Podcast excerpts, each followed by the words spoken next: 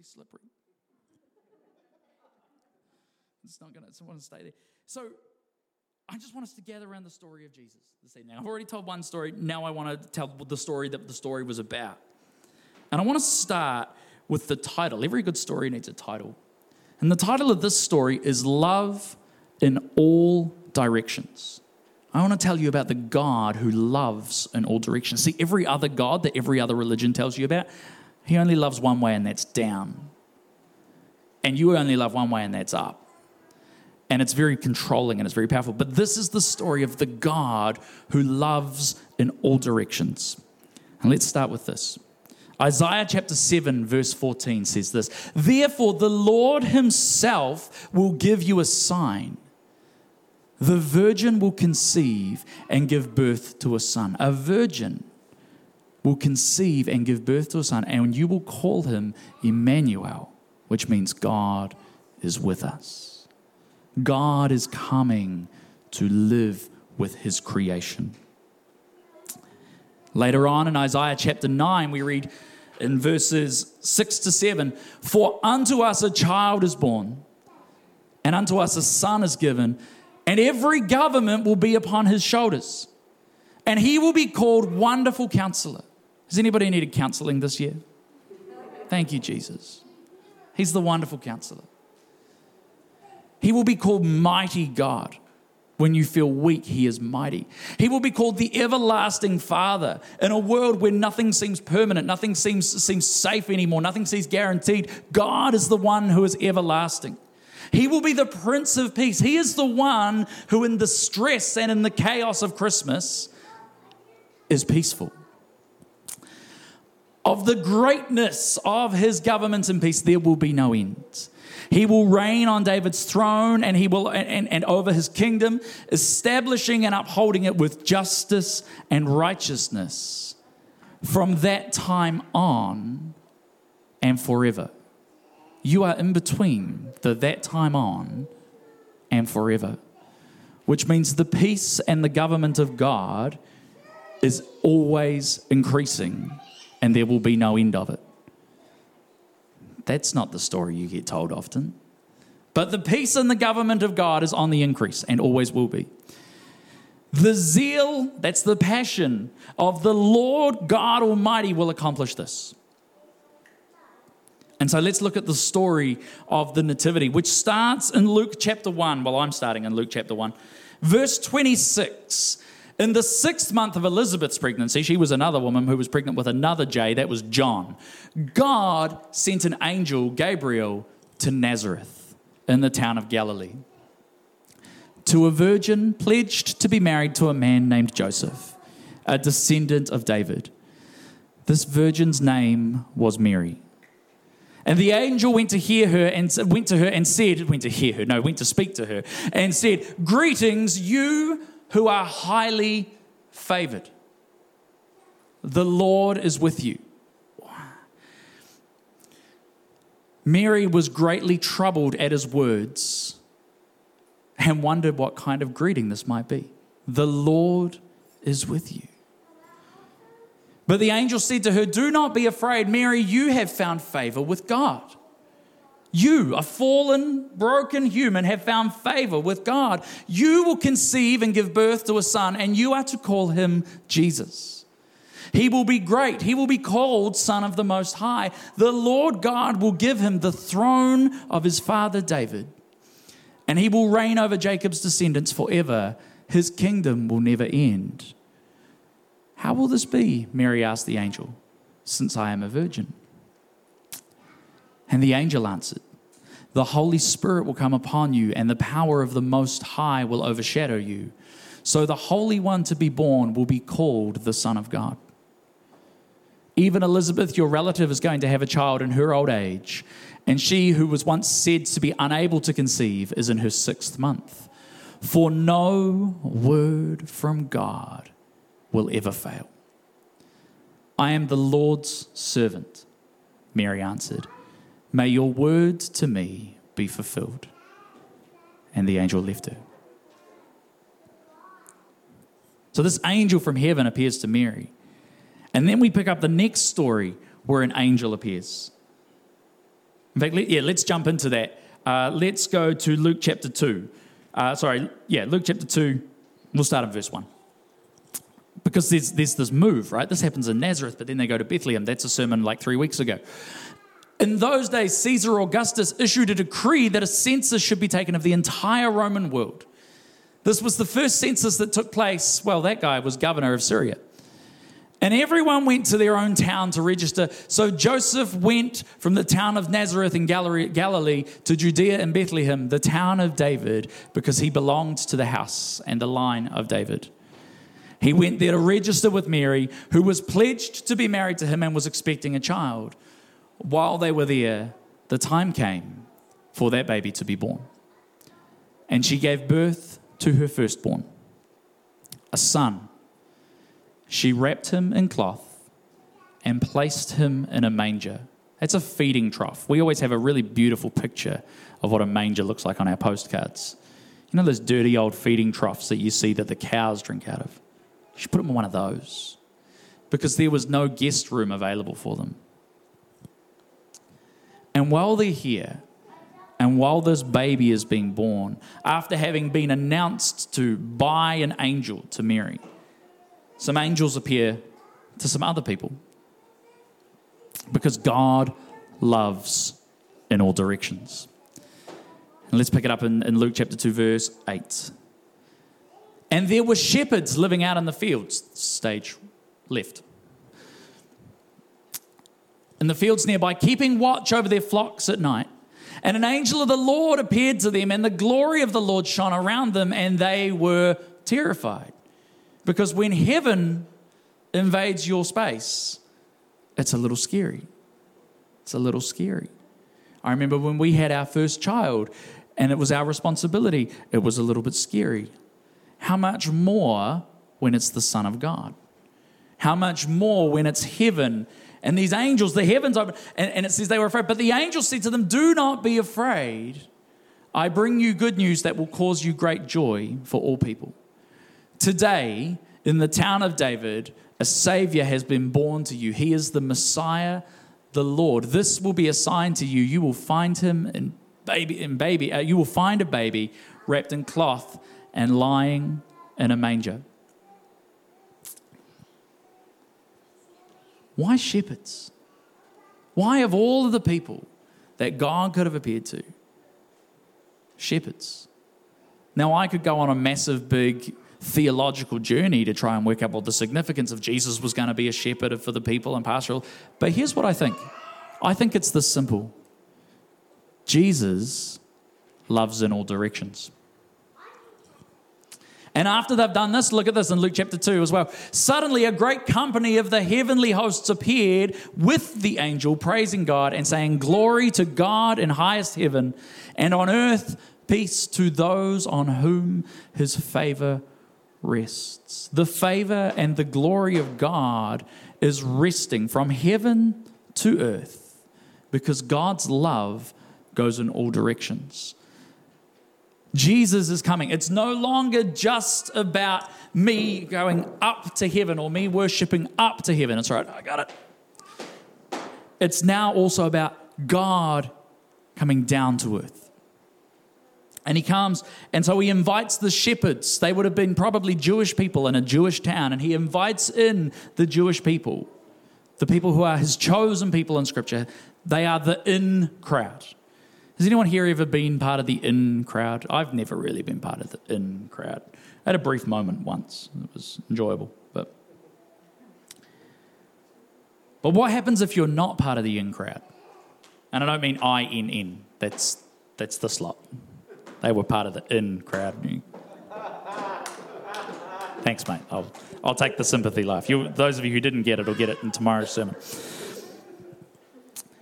But what if you're an outsider? What if you're an outsider? Well, the story continues, and this is sometime later when Jesus is probably approaching two years old, and we read this time in Matthew chapter 2. I gave you that one, didn't I? Matthew chapter 2. After Jesus was born in Bethlehem in Judea, during the time of King Herod, Magi from the east came to Jerusalem. Now, we like to call them wise men. We like to call them, here's a, here's a better word pagans from the east astrologers from the east, New Ages from the east, came to Jerusalem and said, Where is the one who has been born king of the Jews? Notice they don't say our king because they go, We're not Jewish. Where is the one who has been born king of the Jews? We saw his star when it rose, and we have come to worship him. Isn't that crazy? We have come to worship him. The outsider, the Gentile, the pagan. And God revealed himself to them while they were still in that life. That's a crazy story. Because the story that we sometimes believe about God is when you get it together, when you've sorted it out, when you know, when you realize, when you can stop being an outcast person or you can be whatever, then, maybe then, you can be part of the club. And yet, Jesus is revealed to the Magi, to the astrologer, to the pagan, because God loves in all directions. So they talked to, they spoke to Herod, and after that, um, have I given you the next one? Yeah, there we go. After they had heard of the king, they went on their way.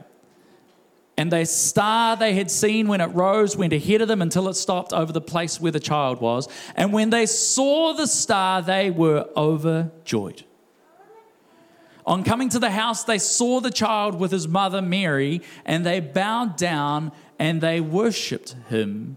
Then they opened their treasures and presented him with gifts of gold, frankincense, and myrrh. And the Son of God accepted them. Because God loves in all directions. You know, here it connects our vision, our vision statement as a church, or we have a bigger vision, but our, our vision breaks into three parts up, in, and out. Because we passionately believe that God loves in all directions and that He calls us to grow in all directions. Sometimes when we come into church, we think our job is just to go up, just to get more and more spiritual, more knowledgeable, more focused on God, and forget about the world, forget about my family, forget about my whatever else it might be. But actually, what we also see is that God is just as invested in our, us loving our neighbors. Jesus says it time and time again. Jesus says, Love your neighbor as you love yourself. He says things like, Whatever you do for the least of these, you do unto me. God loves in all directions. And we see that in this story, in this verse, where Paul, if, you, if, if you've never heard about Paul before, Paul wrote most of the New Testament of the Bible, all the parts that come after Jesus. He wrote a whole chunk of them. But Paul was about as inside out as you could get because he, he, was, he was Jewish, which meant he was part of the in crowd because it was the Jews that they believed the Messiah was coming to. But when Jesus came and he establishes this new way, this, and he says, I am the way, the truth, and the life, Paul starts killing those people, the people who share that message. So he's very much outside of that group. But then Paul gets called by God. Why? Because God loves in all directions. And he says, I'm going to use you. And I'm calling you to the nations. And you're going to tell my story. And you're going to be an apostle. And Paul falls so in love with the Jesus that loves in all directions that he begins to love in all directions. And he goes everywhere. But he says this in Romans chapter 1. Romans, he writes to the Romans, these were the people who oppressed God's people the most in that time. And he goes to them. And this is what he says I am God obligated both to Greeks and non Greeks, to the wise and the foolish. Other translations say the civilized and the uncivilized. That is why I am so eager to preach the gospel also to those who are in Rome.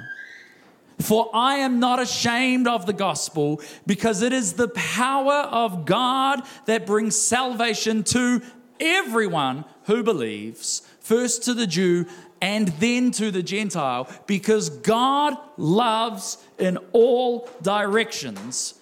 For in the gospel, the righteousness of God is revealed, a righteousness that is not about you and is not about me, but about faith in Him. It is faith from first to last. Who is first to last? Jesus is the Alpha and the Omega.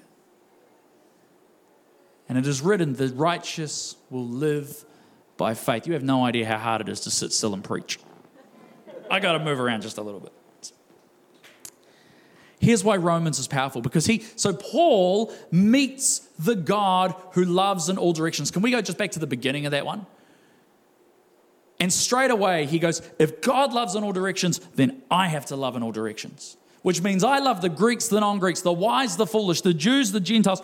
The reason that God appears to shepherd and magi, the poor and the rich, the in and the out, the Jew and the Gentile, the civilized and the uncivilized, the believer and the pagan, the insider and the outsider. And the God who loves in all directions, who invites us up, who draws us in and sends us out. Said through Paul in Galatians chapter 3, verse 28 to 29. There is no longer Jew or Gentile, or slave or free, nor is there male or female, for you are all one in Christ Jesus. If you belong to Christ, then you are Abraham's seed and heirs according to the promise.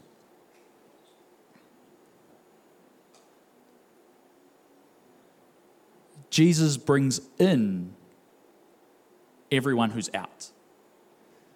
And then he calls us all up.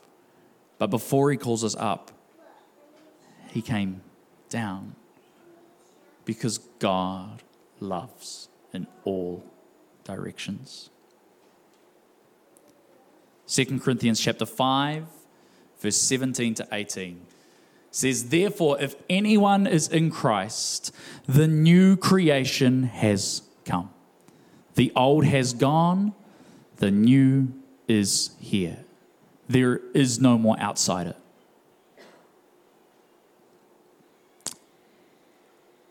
All this is from God who reconciled us to himself, who brought us back to him. He loves towards us and then towards himself. Through Christ, and he gives us the ministry of reconciliation so that, like Paul, we will go and, like Jesus, love in all directions. The message of Christmas is this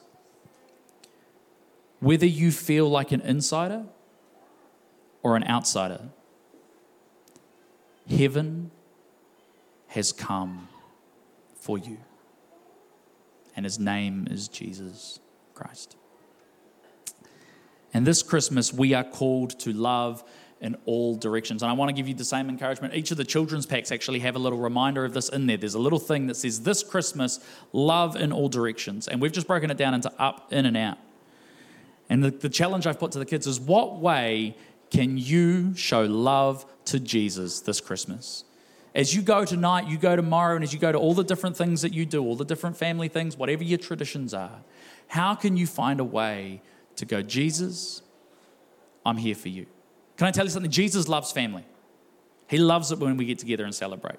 We don't have to go, oh, it's wrong to be with family on Christmas Day.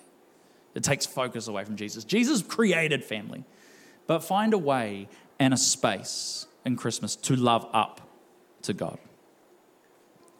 And then the in question is who is someone who you could love in your family? And when I say your family, I don't just mean your blood family. Who are the people that you could love in your circle, in your in crowd, in the people that are like you? Who can you show love to this year? What it's about is about getting our focus off ourselves. And then finally, love out this Christmas? How can you love those who are not like you? Perhaps they don't believe what you believe. But here's the crazy thing heaven has come for them too. And this year, we get an opportunity to love just like Jesus, who, say it with me, loves in all directions. Let's pray. I'd like to invite the music team back. Can we sing that Christmas Day song again? The words are just really powerful to what we've just, just done, what we've just said. Let me pray. If you could just, I want my, I'll come to you. If you could just take the swab, that'd be great. Oh, thank you, Jesus. Let's pray. Let's all stand together.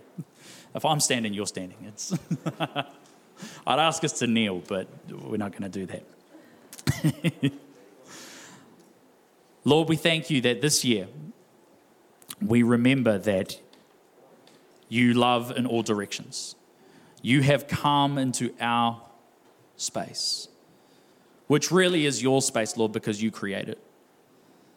But Lord, not only have you come to our, us, and you are still Emmanuel, you are still God with us. You are with us in the highs, you are with us in the lows, in the victories and the losses. You are always Emmanuel. But God, not only have you come to be with us, you invite us to be with you. At your ascension, you said, I go to prepare a place for you that where I am, you may be also. Lord, your greatest desire for us this Christmas is to be with us and for us to be with you, regardless of whether we are rich or poor, believer or pagan, insiders or outsiders would we receive the welcome of Christmas Day? Relationship and closeness with the King of Kings, the Lord of Lords, the reason for Christmas Day, Jesus Christ. Amen. Amen. Let's sing this song.